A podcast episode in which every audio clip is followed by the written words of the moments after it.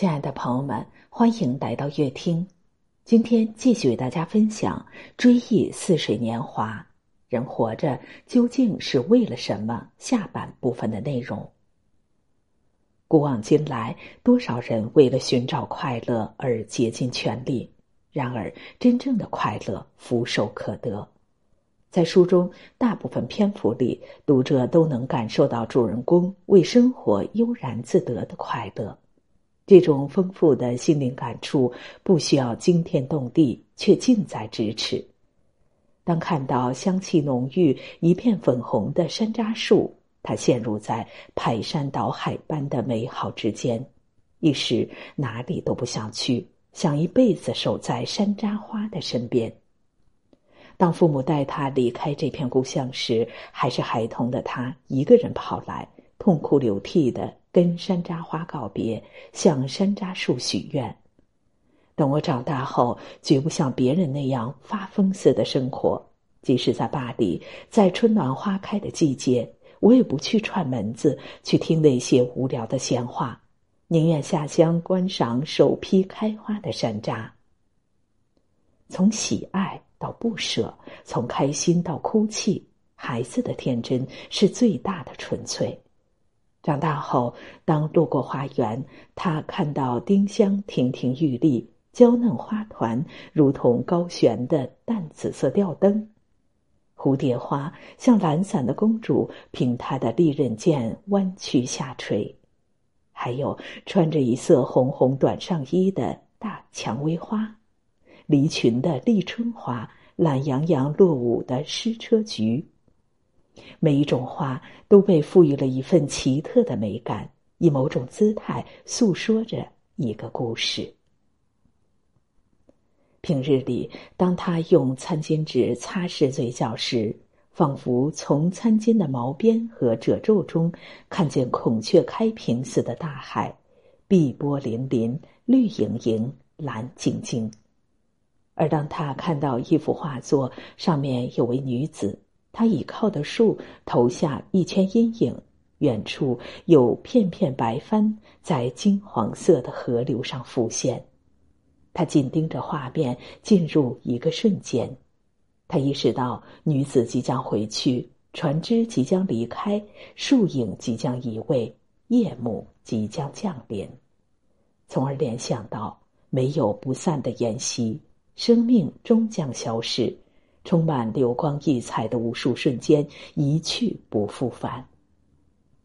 中庸有云：“人莫不饮食也，鲜能知味也。”世间每个人都需要吃饭，可谁能品尝出食物真正的味道呢？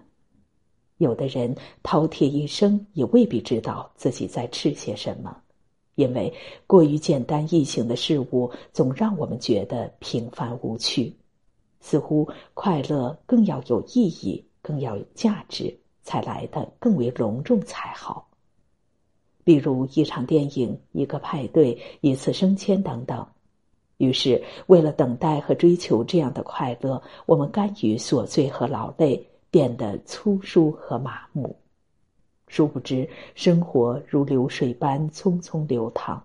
能抓住和享受的趣味，也悄无声息、匆匆而去。普鲁斯特说：“对一种感觉的投入和专注，让一切变得纯粹而超脱。”如今的我们，活在一个快节奏、高效率的时代。多少人吃饭时狼吞虎咽，睡觉时辗转不眠，没时间和朋友聊天，没条件健身锻炼。没心情对家人嘘寒问暖，每一个当下都在匆忙中度过，每一个今天都在忧虑和遗憾中移去，从没真正活过某一天。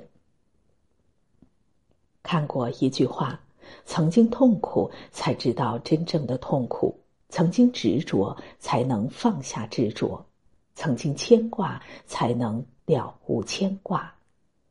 生活只有忘我的投入其中，才能真正感受一种深刻和从容。无论何种情境，只要我们真正经历、观察、感悟和思考，就会得到纯粹和超脱。失也是得，苦也是乐。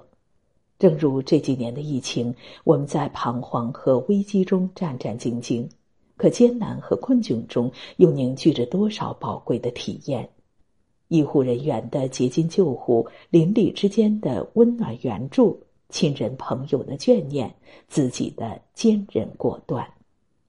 这场没有硝烟的战斗，有痛苦和悲壮，有脆弱和无奈，更有震撼和感动，珍惜和感恩，希望和信念。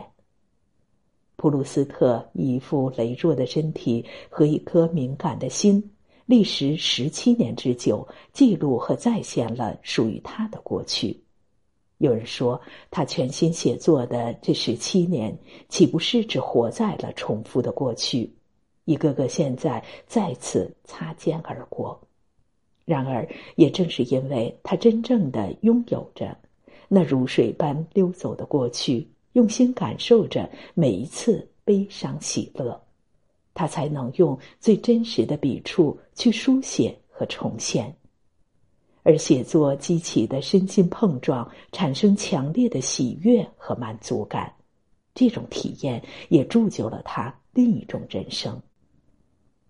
恰如书中所言，真正的天堂是已经失去了的天堂。